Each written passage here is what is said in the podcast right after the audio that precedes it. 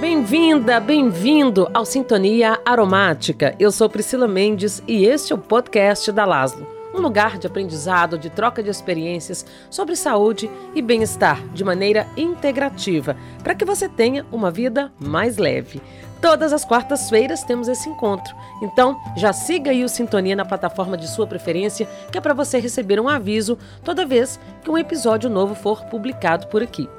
E hoje você vai conhecer um pouquinho de dois projetos sustentáveis, tanto do ponto de vista ambiental quanto social, e que tem como ferramenta principal as plantas, isso mesmo, a própria natureza. Um deles é o Botânica das Emoções, que leva para as escolas o ensino sobre as plantas medicinais de maneira multidisciplinar e as crianças têm a oportunidade de construir canteiros aromáticos, aprender sobre as propriedades de cada espécie selecionada, confeccionar produtos à base de fitoterápicos. A proposta vai muito além de ampliar a consciência ambiental dos alunos. É também um momento em que se trabalha a regulação das emoções, mediação de conflitos e a socialização. Já a outra iniciativa é o Jardim Sensorial, que fica no Jardim Botânico do Rio de Janeiro. Os visitantes são estimulados ao sentir conhecer o aroma e a textura de cada espécie de plantas. O mais interessante é que as pessoas podem ser vendadas para intensificar essa experiência e são guiadas por mulheres com deficiência visual e que passaram por todo um processo de capacitação. Vamos saber mais detalhes então com a idealizadora desses dois projetos, a produtora rural orgânica Shizu Tamaki, ela que também é aromaterapeuta e psicoterapeuta antroposófica. Seja muito bem-vinda, Shizu. Uma alegria ter você aqui conosco hoje. Olá a todos. Primeiro agradecer pelo convite. É, acho que quanto mais se fala de plantas medicinais, plantas aromáticas, eu acho que quanto mais a gente divulgar é, a gente consegue compreender mais, né? Eu acho que a gente se usa tão pouco as plantas medicinais que estão presentes na nossa vida, estão presentes no nosso quintal, estão presentes na rua, a gente não utiliza por falta de informação. A gente é a maior, maior biodiversidade do mundo, né? Jesus, antes de explicar sobre os projetos, é, o que te despertou para esse caminho, essa conexão, digamos assim, com a natureza, com as crianças? Bem, falo que eu nasci já com esse, com esse processo, porque eu tenho, eu falo que a gente honra a ancestralidade, acho que quando a gente honra a nossa ancestralidade, a gente vem, vem com muito mais potência. É, eu venho de uma família, eu sou japonesa, pelo nome já deu para ver, é, de famílias que são, foram produtoras, né, é, de flores, inclusive. Eu tenho um histórico que eu, que eu tenho o maior orgulho desse histórico dos meus avós, que ele fundou uma farmácia no interior de Minas e ele era aquele aquele que fazia tudo, né? Que é algo tão comum, né? Ele era o farmacêutico, ele que manipulava, né? Porque as farmácias não eram é, feitas da forma que é hoje, né? Nesse comércio, é, esse impacto que a indústria farmacêutica traz com essa questão do medicamento, dos alopáticos, nada contra, mas é uma, uma exceção, eu acho, né? E meu avô tinha aquela farmácia que tinha um laboratório junto, né? Então ele que manipulava ali, ele era o parteiro, ele era o médico, então ele tinha esse conhecimento popular e além de tudo ele ele também é, cultivava em casa, né? Então era era um processo muito rico e eu trouxe isso nas minhas memórias afetivas, né? É, eu acho que quando eu decidi minha profissão, é, eu, eu, eu inconscientemente eu pensei nisso, né? Eu ia escolher artes, né? O meu, a, minha, a minha questão era muito dentro da arte, porque eu, eu comecei a pintar é, muito cedo e minha mãe me colocou dentro de um curso da universidade e ali eu tive um acesso muito forte, que tem muito a ver com a minha profissão também. Que meu professor de artes era, ele era, ele era é, da, da área de Jung. Então eu ficava as artes e psicologia muito do lado, né? E ele falava para mim: pinta seus sonhos eu falava assim, nossa, minha mãe também pediu isso para mim, né? Pinta seus sonhos. E, e, eu acho que tudo isso, quando você traz né, coisas muito sutis, eu acho que quando você potencializa ainda mais a sua identidade, quem você é, quem você quer ser, né? Eu acho que eu tive o privilégio de, de ter um processo, de, desde a minha parte de infância, de adolescência, de autonomia mesmo, né? Eu sou de uma criação japonesa, É, então, assim, a gente tem muita autonomia também. Parece que não, mas a gente desde cedo trabalha muito, mas desde cedo a gente tem uma autonomia também, dizer quem nós somos, né? O que, que nós queremos, né? É, e foi isso, assim, e eu sou etnobotânica. E quando eu, eu percebi também que a minha profissão também poderia alinhar com esse processo, ainda mais, né? Mas sempre viajava para conhecer as comunidades quilombolas, indígenas, ribeirinhas, porque a minha mãe, ela tem um processo muito interessante de plantas medicinais, apesar que ela não assume isso. Porque papai, ele era engenheiro civil, ele abria estrada pelo Brasil, e a minha mãe ficava junto conosco, né? Então a gente não tinha farmácia, a gente não tinha médico, a gente não tinha nada. Então minha mãe era que cuidava da gente como um todo. Além da alimentação, minha mãe é, sempre trabalhou com a parte de alimentação. Então minha mãe sempre tinha esse processo de alimentação muito saudável, né? Pra gente não ficar doente no meio da estrada, a gente morou dentro de trailer. Então, assim, a minha vivência, esse pacote todo, é, esse patchwork eu venho costurando, né? E, e, eu, e, e, quando eu me dei de cara com isso, foi dentro da antroposofia. A antroposofia tem uma linha muito interessante. Quem quiser realmente se aprofundar de quem você é, é foi quando eu fui fazer minha bibliografia. Acho é muito complexo é, a antroposofia, sim. Mas se você começa a narrar sua história, colocar você como protagonista da sua história e lembrar da sua ancestralidade ou pesquisar, né? Então a gente é, e mais a fundo de quem é você, né? Não naquele campo superficial. Vai saber realmente de onde você vem, né? Quem são a, a, a su, as suas raízes, né? Que isso que te traz força, né?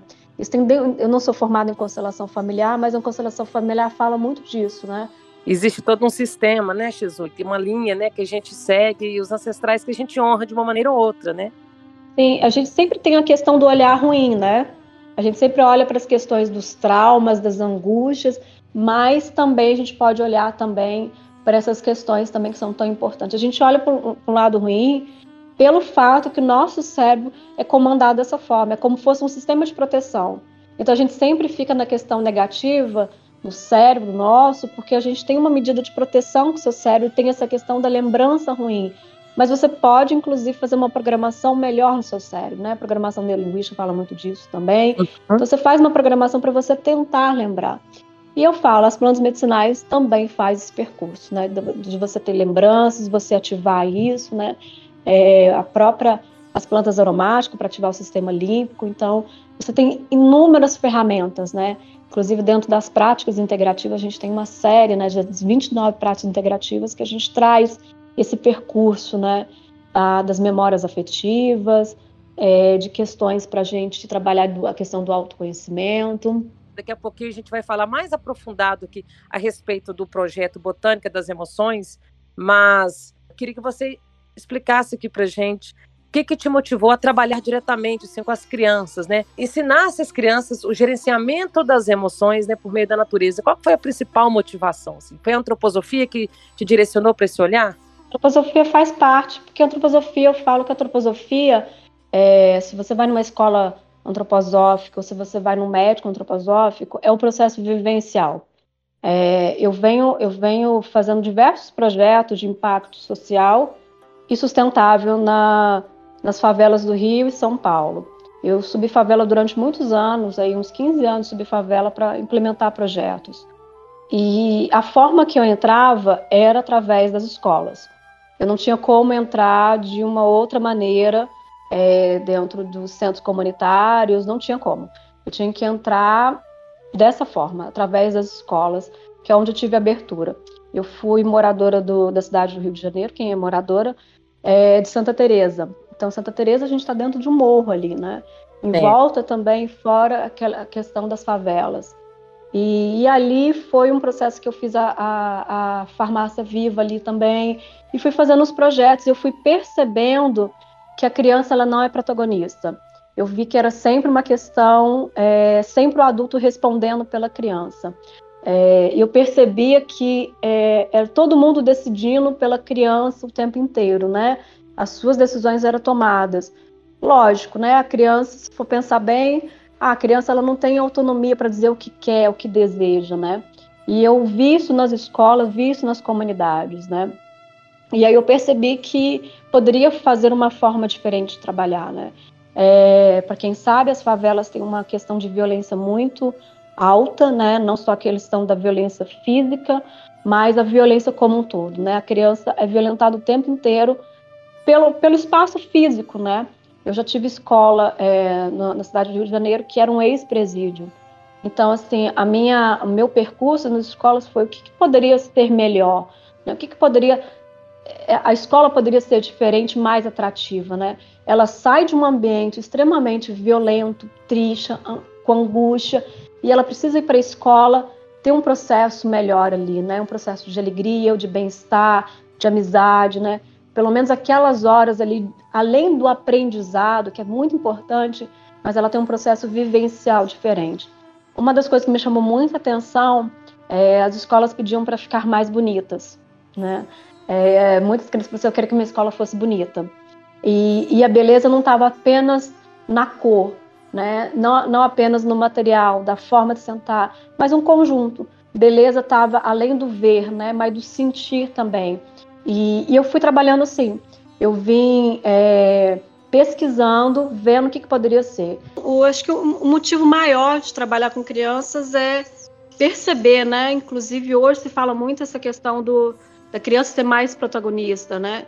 Hoje a gente tem uma, um conjunto de escolas humanistas, né, que fala dessa questão da, da escuta da criança. Mas perceber isso, hoje eu sou mãe da Agatha de 8 anos e vejo essa necessidade.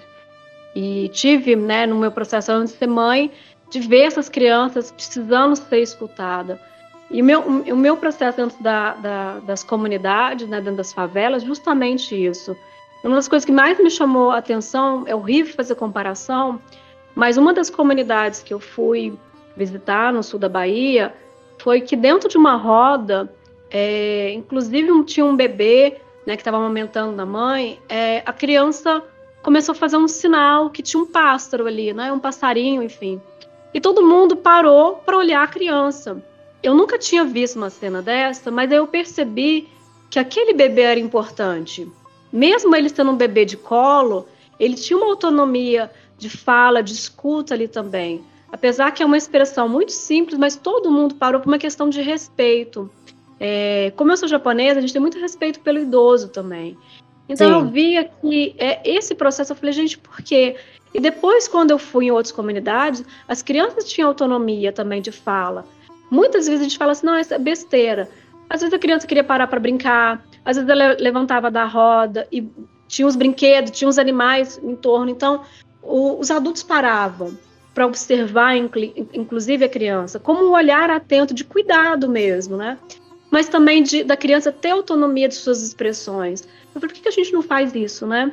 É, e como eu estava dizendo, dentro das favelas, quem cuida são as pessoas idosas. Porque normalmente é a mãe que está trabalhando, ou é o pai ou o homem que está preso ou acabou morrendo por questão de tráfico. Quem cuida então dessas crianças são as pessoas mais velhas, né? E o que elas recebem é que não tem autonomia, né? Você faz tudo no piloto automático, né? Você você faz as coisas porque precisa correr contra o tempo para cuidar, para fazer a comida. E eu percebi que precisava fazer um trabalho de completo ali, né? Com, com essas senhoras que estão ali e com as crianças também. Então, o meu processo dentro da, é, de projetos sociais, sustentáveis, culturais também foi justamente isso, de ter essas pessoas como autonomia, né? Então, eu fiz vários projetos, né, dentro das escolas, é, percebendo que precisava de, um, de uma autonomia essas crianças, né? Então, elas me diziam que estavam querendo, que estavam desejando, que, qual a necessidade delas. E foi assim, foi nesse percurso aí que, que for, foi feito, né, essa questão das escolas. E aí teve a questão do jardim sensorial. Quando eu idealizei o jardim sensorial, eu trabalhava. Quem é do Rio é, deve conhecer ali, porque tem a Lagoa Rodrigo de Freitas, onde eu trabalhava, e tinha um jardim botânico. E aí eu fiquei de olho no, no, no jardim botânico, porque eu tenho amigas cegas. E elas sempre falavam para mim, Tizui, vamos trabalhar juntas, vamos trabalhar juntas. Eu falava, mas como, né? A gente já tinha feito, já tinha feito alguns projetos do, do livro falado, nessa época era fita cassete, a gente gravava livros com fita cassete, a gente já tinha feito exposições sensoriais, enfim, no, na Pinacoteca em São Paulo, Centro Cultural Banco do Brasil, mas a gente queria fazer um trabalho juntas e que fosse com plantas medicinais. E aí surgiu essa, essa possibilidade de fazer uma parceria com o Jardim Botânico, o Jardim Botânico topou, fui correr atrás de patrocínio, e quando nós montamos o Jardim Sensorial, que foi muito legal, eu fiz a parte da curadoria de plantas, trouxe plantas brasileiras lá, inclusive, é, foi muito do olhar, né? A antroposofia fala muito disso, né? Do, do, processo de observar, olhar e cuidar daquele processo ali, porque as pessoas eram vendadas e guiadas para essas mulheres cegas. E essas mulheres já faziam cursos, é, não, não tinha parte de inclusão, né? A gente está falando isso mais ou menos em torno de 20 anos. E aí é, veio essa questão de trazer a, o jardim sensorial, o jardim botânico. Então a ideia ali era trazer principalmente parte da minha pesquisa das plantas medicinais brasileiras é, e trazer a parte principalmente da sensorialidade. E como que a gente ia tornar isso acessível? A gente não tinha a questão da, da, da legislação, da acessibilidade, da norma 90 e 50, então foi um processo muito intuitivo. O Jardim Botânico é tombado, a gente fez um espaço é, seguindo esse tombamento do IFAM, e, adequam, e adequamos o espaço ali da, da melhor forma possível. E tinha que ter esses elementos naturais, né, da terra, da água, e ter um espaço de tranquilidade, né. Foi feito assim, a gente não imaginava que ia ser dessa forma, porque a gente estava muito é, preocupado como que o público ia receber isso, porque as pessoas eram convidadas a serem vendadas e fazer uma experimentação. É, não era para você ser cego durante alguns minutos, mas sim você entender como é que não ver essas plantas, mas o sentir principalmente. Elas foram capacitadas de falar a história, a geografia, é, contar é, um pouquinho dessas plantas, os princípios ativos, o que significava isso, onde encontrava. E foi aí que eu, o projeto cresceu muito, até um dia resolvi fazer uma versão itinerante que eu rodei pelo Brasil com esse projeto. Ai, que lindo, Jesus. Imagina que você tenha tido assim, retornos aí fantásticos, né? Uma experiência que eu acho que agrega muito. Para sentir não precisa ver, né? A gente pode sentir o perfume, tocar, né? Como você trouxe aí a questão da, da textura. E é importante a gente desenvolver esse sentido. Acho que o mundo anda precisando disso, né? Do sentir. E e principalmente eu acho assim de ter um conhecimento que a gente é a maior biodiversidade do mundo, né? É, essas plantas não estão acessíveis no nosso dia a dia, né? Ela, elas estão dentro do SUS como uma das práticas integrativas, né? As plantas medicinais, os fitoterápicos, a própria aromaterapia, mas o acesso ainda é, ainda está ainda na fase de muita pesquisa, né? Trazer as evidências científicas para essas plantas medicinais, inclusive brasileiras, né? Quando a gente pensa em óleo essencial, eu fiz uma pesquisa, as pessoas só falam de lavanda, né? E as nossas plantas daqui da nossa região, né? Eu estou aqui dentro da Mata Atlântica e do Cerrado, aqui na região. Então, o que, que a gente não traz, né? Essa, essa biodiversidade que é tão potente. É verdade. É, e aí, a partir disso, você decidiu levar para as escolas o Botânica das Emoções? Como que foi essa questão do Botânica das Emoções com as crianças? A Botânica das Emoções foi é, perceber que lá no jardim sensorial eu via que tanto os profissionais de educação como as crianças era algo assim, é, fazer visita, né? Era algo muito esperado, era muito algo muito desejado. Se a gente pensar em escola hoje, a gente lembra do quê? A gente lembra é, dos passeios da escola, da parte que a gente fazia as atividades mais lúdicas. Então eu percebi, é, pelas experiências que eu também já tive de implementar projetos em escola, de levar uma parte das plantas medicinais, mas correlacionada com a parte das emoções. A ideia inicial era trazer, dentro das comunidades, inclusive de conflito, no estado do Rio e São Paulo, que, que precisa fazer muita parte de mediação de conflito, trazer a parte de comunicação empática, mas de uma forma diferente, não como forma de palestra, como forma de imposição, mas sim como você falou, do sentir mesmo. E as plantas trazem isso, né? Elas falam, a gente fala que, a gente, é, que é um processo de revelar, principalmente a parte das plantas aromáticas. E o programa foi, eu falo que cada escola ela tem uma demanda diferente, apesar que é uma tecnologia social, a botânica das emoções, mas ela atende a necessidade da escola. E ela tem um, uma série de atividades aí. Inicialmente a gente faz um diagnóstico da escola, toda a parte capacitação dentro dos profissionais, inclusive os pais quiserem participar também. E essa capacitação vai desde conhecer sobre plantas medicinais, sobre a parte de plantas medicinais brasileiras, inclusive, sobre a parte, toda a parte de química sobre as plantas medicinais.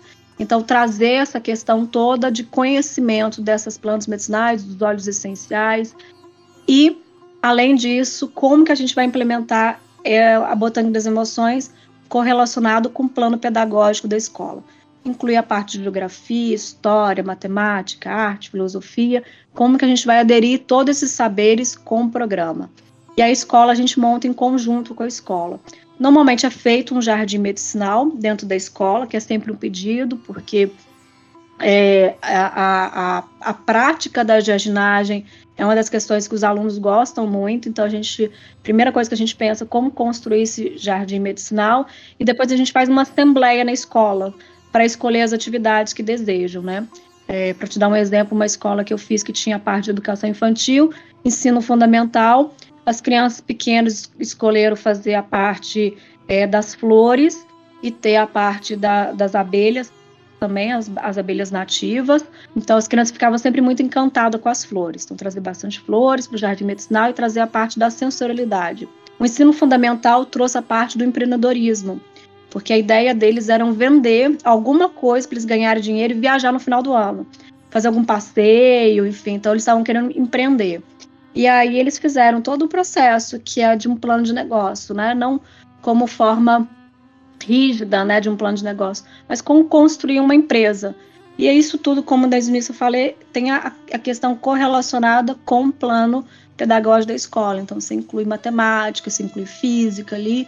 E nessa escola foi feita o, o, a empresa que eles abriram e eles venderam, que eles falavam que o diagnóstico que eles fizeram, que ia dar super certo e deu super certo, que as mães, é, as professoras e as crianças são muito estressadas que, é, que gritavam muito. Eles falavam que as crianças gritavam demais e as mães gritavam muito e as professoras também. Então eles fizeram a parte de cosmético calmante que eles falavam. Então eles montaram uma empresa e comercializaram esses produtos desde a parte das plantas também e também dos cosméticos naturais. Olha só que interessante, ou seja, é um, é um projeto multidisciplinar, né, e as crianças né, têm essa capacidade de desenvolver né, várias áreas, várias habilidades, né, Xizu? Imagino que assim, tanto para a escola quanto na vivência prática, no dia a dia, na rotina dessas crianças, não só no ambiente escolar, mas também junto da família, é, o impacto é, seja muito positivo, né? É, agora eu te pergunto, você teve alguma dificuldade aí nesse processo, visto que hoje é, as telas, né, os dispositivos móveis, aí, telefones, tablets, é, videogames, enfim, fazem parte do cotidiano das crianças e acabam de uma certa forma, se distanciando também da socialização, do convívio com outras crianças, com a própria família. E quando você chama para um projeto desse, em que algo parece estranho, né? É, trabalhar com as plantas, é, houve alguma resistência ou já de pronto, assim, as crianças se mostraram bem entusiasmadas? Olha, o último congresso que eu participei sobre educação, a, a, o nosso debate era justamente esse de ter a questão da educação de período mais longo, mais integral. Porque se você tiver um programa desse que atende para atividades, inclusive extracurriculares, é, você diminui as telas. Porque você está na escola que você pode fazer uma aula de inglês, uma aula de francês com esse programa. Então, assim, se você tiver um processo de oferecer para a criança é, a diversidade que você tem desse programa. Inclusive, eu falo que o programa ele vai da escola para casa também. É, as crianças falam assim, ah, tem dever de casa, né? Eu falei, tem dever de casa. Porque toda a parte, por exemplo, a parte de manipulação, o alquimista mágico, eles mais, que eles mais gostam, né? Que é, faz parte do meu estudo, inclusive, da, da parte da psicoterapia junguiana, que é o alquimista, que é esse arquétipo. Uhum. É, eles gostam muito, porque depois entrou o Harry Potter ainda. Então eles ficaram muito encantados de ser uma alquimista, de fazer suas próprias formulações. E a internet, eu falo que ela, ela foi um pouco a meu favor, porque eles começaram a pesquisar mais. Olha, Shizu, eu trouxe a pesquisa sobre sabonete. Vamos fazer sabonete? É, porque quando eu fiz esse programa não tinha tanto essa questão do, do eletrônico. Eles, a gente pesquisava em livros ainda, né? E aí, quando veio a tecnologia, ela veio um pouco a favor. Mas como eles acho que quando a criança ela se interessa por essa questão que é algo que faz que de transformador para ela, que é algo que ela faz para ela ou faz para outra pessoa, né? Então ela fala, olha, eu fiz um, um creme da calma, né? Eu fiz um chá para mim, eu fiz um suco. E isso traz a criança um empoderamento, porque foi ela que fez. E olha que legal. Então ela tem um processo, inclusive dentro de casa, de fazer isso, né? De levar esse material para casa e saber manipular. Eu tô com raiva, é, eu não estou conseguindo me concentrar para fazer alguma atividade, então eu vou fazer um, um, um, repelente aqui, né? O repelente do medo, ou trazer o, o creme da concentração. Então, tudo isso, desde pequena a criança vai aprendendo e vai levando para o longo da vida. Eu falo que a infância é o que reflete para a vida adulta. Então, se ela faz isso, é algo muito natural, né? É algo que ela vai fazendo. Hoje eu atendo em consultório, né, pra, principalmente para as crianças autistas, e eu vejo isso as crianças, os pais me mandam as fotos, né? Que as crianças que pedem, né? Ah, eu quero fazer para levar para a escola, né? Porque ele sabe reconhecer aquela emoção, é, que significa aquilo ali e como que ela pode mudar, né? Então ela pode mudar de alguma maneira, né? Desde um processo de respiração profunda, desde um processo para ela tentar se acalmar ali, ela ter uma regulação emocional. Então ela vai aprendendo muito na prática, porque não é só a parte teórica, é um processo que a gente vai fazendo prática e teórica, prática e teórica. E isso que a criança consegue armazenar muito mais fácil, né? Então, imagina se você tem uma aula teórica durante uma hora. É cansativo. Agora, se você tem uma hora que é lúdico, que você tem um laboratório ali dentro, que você manipula, que você pesquisa, então isso vai trazendo suas memórias afetivas, né, para a sua vida toda. É um processo extremamente importante, né, Jesus? É, a gente percebe hoje é, as crianças é, muitas vezes confusas, né? Pais muito ausentes porque tem que trabalhar, né? ficam muito tempo fora. É, a infância de hoje é bem diferente se a gente for comparar aí, por exemplo, né, a nossa infância. E assim, eu acho extremamente importante a criança saber nomear o que ela está sentindo.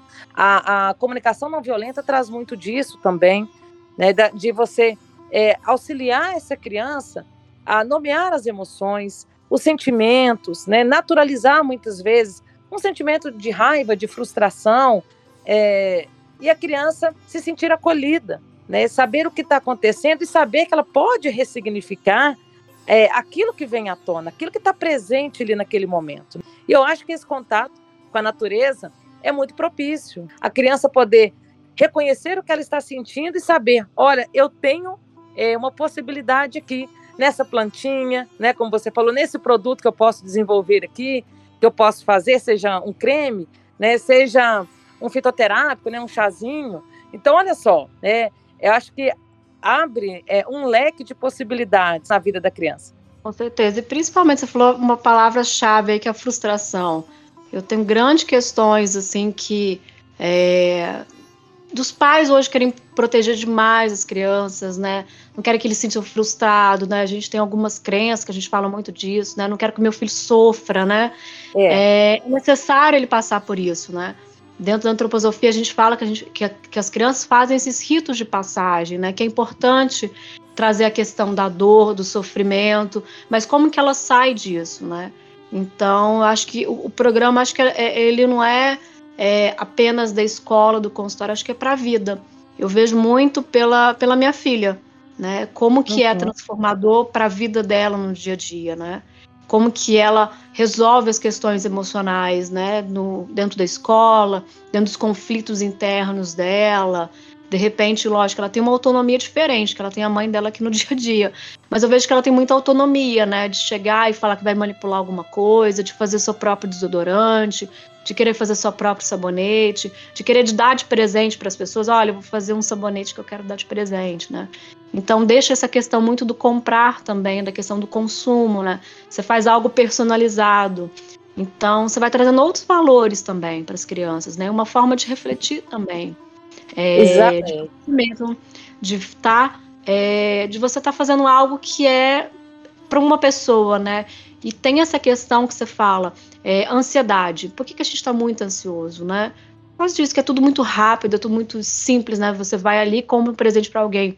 Agora eu quero ver fazer, né? Você conseguir um tempo, para você fazer um sabonete que demora muitas horas para ficar pronto, né? Que você tem que ter paciência, né?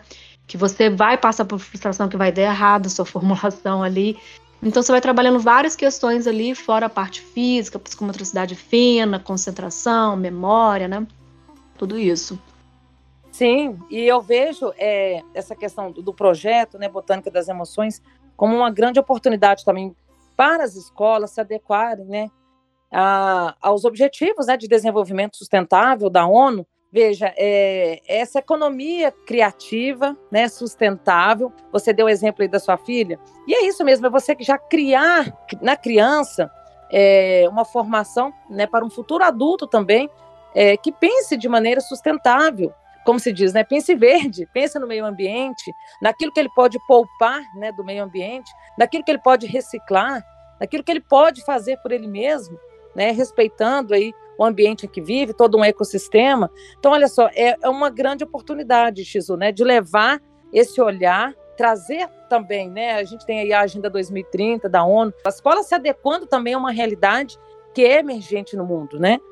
É, você falando da ONU, esse programa ele tem o, o, o, o selo e o prêmio da ONU e também outros prêmios também, pelo fato, o impacto que ele causou e causa ainda, né, no dia a dia, né, na forma que foi feita, na forma que foi implementada. Então, é um, é um programa, assim, que eu, eu falo que é, é, foi feito com muito carinho, foi feito com muita dedicação e foi feito muitos testes também, né, eu, eu, quando a gente não tem, a gente não teve tecnologia lá atrás, né, a gente tem que ir, a campo mesmo, né, testar a tecnologia, falo sobre tecnologia, mas é uma tecnologia social. Então, eu tenho muito carinho por esse programa porque eu vejo o impacto que causa e dá para fazer com uma diversidade de público, né? Desde a criança, desde o adulto, desde a pessoa com deficiência. Então, é um programa super adaptável para ser feito em qualquer ambiente, né? Desde a escola, desde o consultório, é, desde os programas, não sei, né? criatividade aí, porque dá para fazer em qualquer canto, né? Porque ele tem a parte de gastronomia também, a gente fala sobre muito punks, né? Sobre as flores comestíveis. Então Olha. é um programa que atende uma série de atividades, né? Uma série de cartelas diferentes dentro da metodologia. Olha só, aí você trouxe a questão, né, das plantas comestíveis, né, das, das punks. Dentro da gastronomia, né, você ensina também a valorizar, né, aquilo que muitas vezes a gente considera como descartável, né, da natureza, como mato, por exemplo, muita gente está cercado aí por plantas que são altamente nutritivas, é, mas que são diferentes do cotidiano, né, do olhar dela, da, da cultura, por exemplo, mas é, que servem, né, inclusive nesse aspecto nutricional. E a gente é, convive com um número exorbitante de famílias que estão em situação de vulnerabilidade alimentar. E eu acho que tem muito disso também, né? De você trazer, ensinar que às vezes na esquina, né? No, no, na cidade ali onde você convive, é possível produzir, né? seja na agricultura familiar, trazer, resolver um pouco dessa questão da fome, né? Com o que você tem ali disponível, mas que muitas vezes pessoas não conhecem, pela falta mesmo de alguém que direcione esse conhecimento. Falta informação. Uma, da, uma das questões que eu debato muito, eu quero transformar em política pública, é ter a parte das flores comestíveis nas escolas. Né? Eu quero participar, eu sou produtora de flores comestíveis, eu quero entrar dentro das escolas, eu quero que as crianças consumam, né? A gente tem plantas aí que tem vitamina C, a gente tem plantas que tem minerais, potássio, enfim, porque elas podem estar consumindo, sim, algo extremamente saudável. E, e, e as plantas, né, eu sempre falo, é, como eu convivo, né, moro numa área rural, é, elas estão disponíveis de acordo com cada época do ano, apesar que a gente não tem estação muito certinha, mas normalmente elas nascem de acordo da nossa necessidade, né? Então as plantas, se você observar, a gente tem uma época agora de muita abundância, por exemplo, do limão. Por que, que a gente precisa do limão? Porque para entrar no inverno, nessa época do outono e do inverno. Então, se você observar os nutrientes, né, toda a parte da alimentação, se a gente respeita isso, né, se a gente consome de, de pequenos produtores, a gente pode observar que elas estão de acordo com cada época do ano, né? Por que, que a gente come inhame na época de maio até mais ou menos agosto? Porque eu aprendi que quando a gente come essa época, quando chegar no, no verão, ela libera um cheiro que os mosquitos não gostam, né? Então você armazena seu corpo para isso. se a gente começar a observar um pouco mais sobre a natureza, por que, que ele, esse alimento nasce nessa época, a gente realmente consegue é, ter uma vida muito, muito mais saudável. E minha filha até uma vez foi numa foi na cidade, foi visitar minha mãe, e ela achou super engraçado, porque ela falou assim: "Nossa, tem manga essa época", né?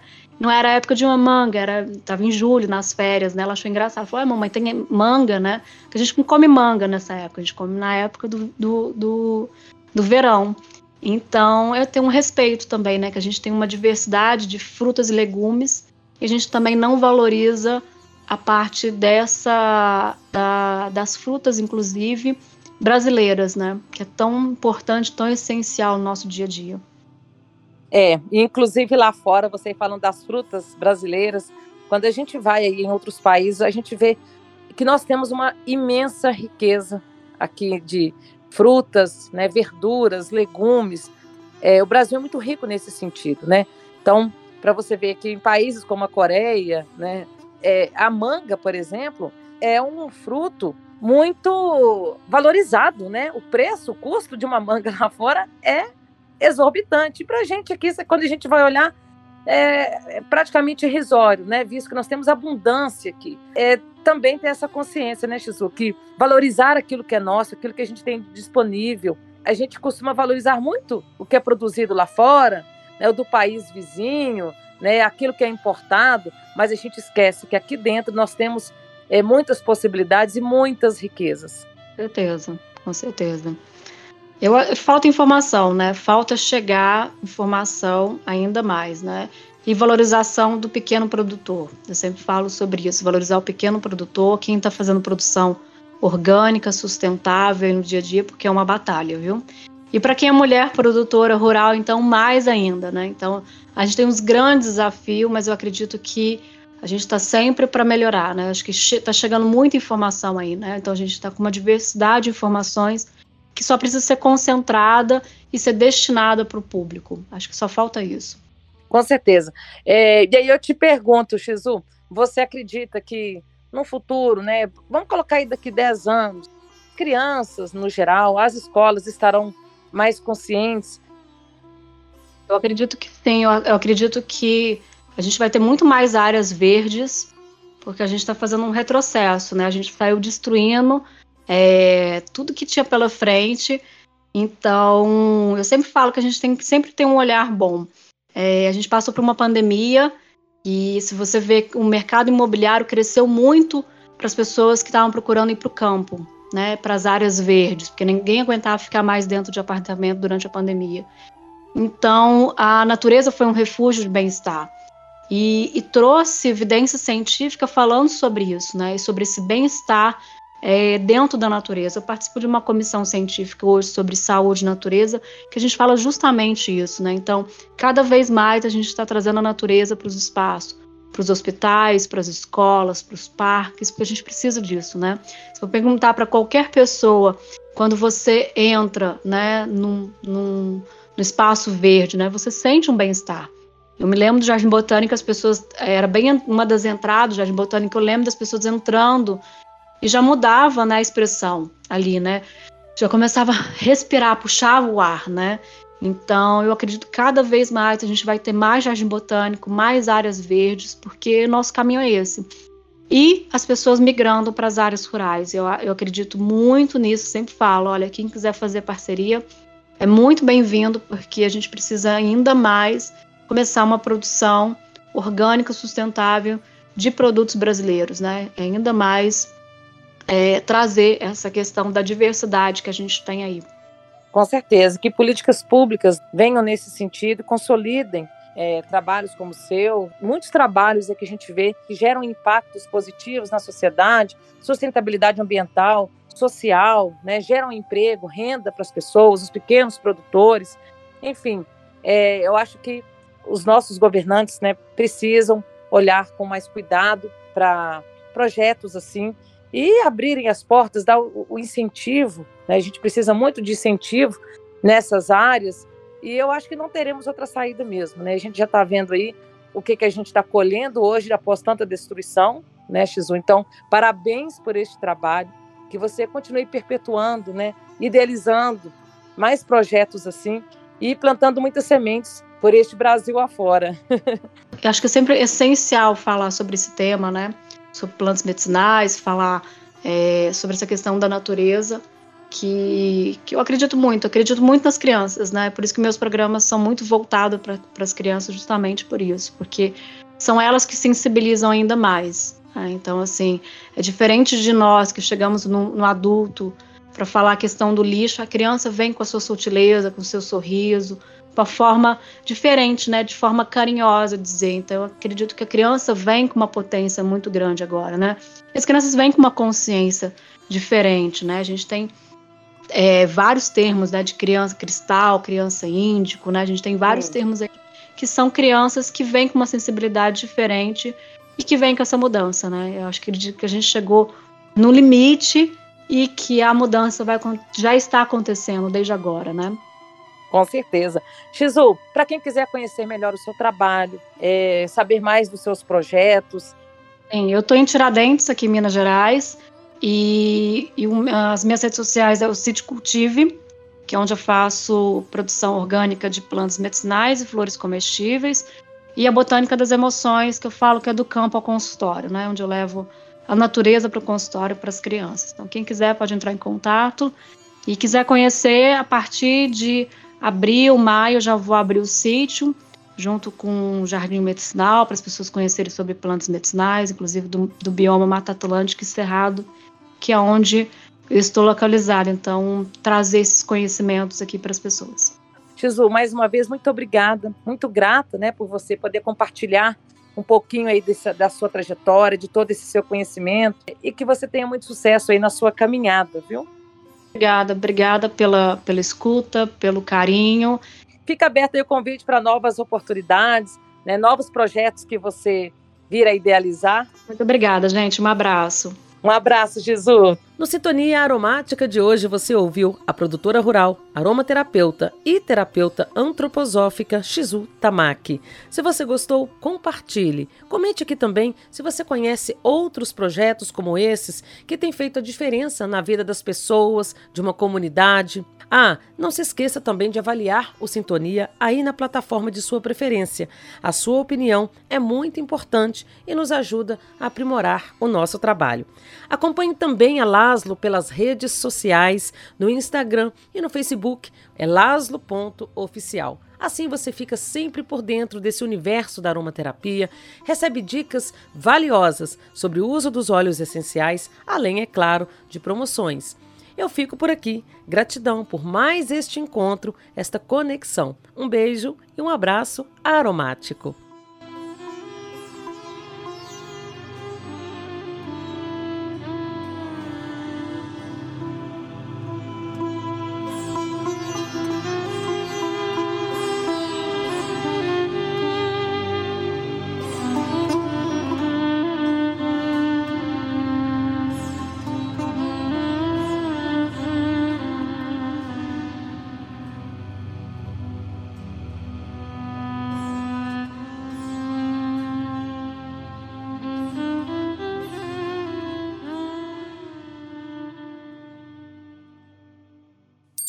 Laszlo, o essencial em sua vida.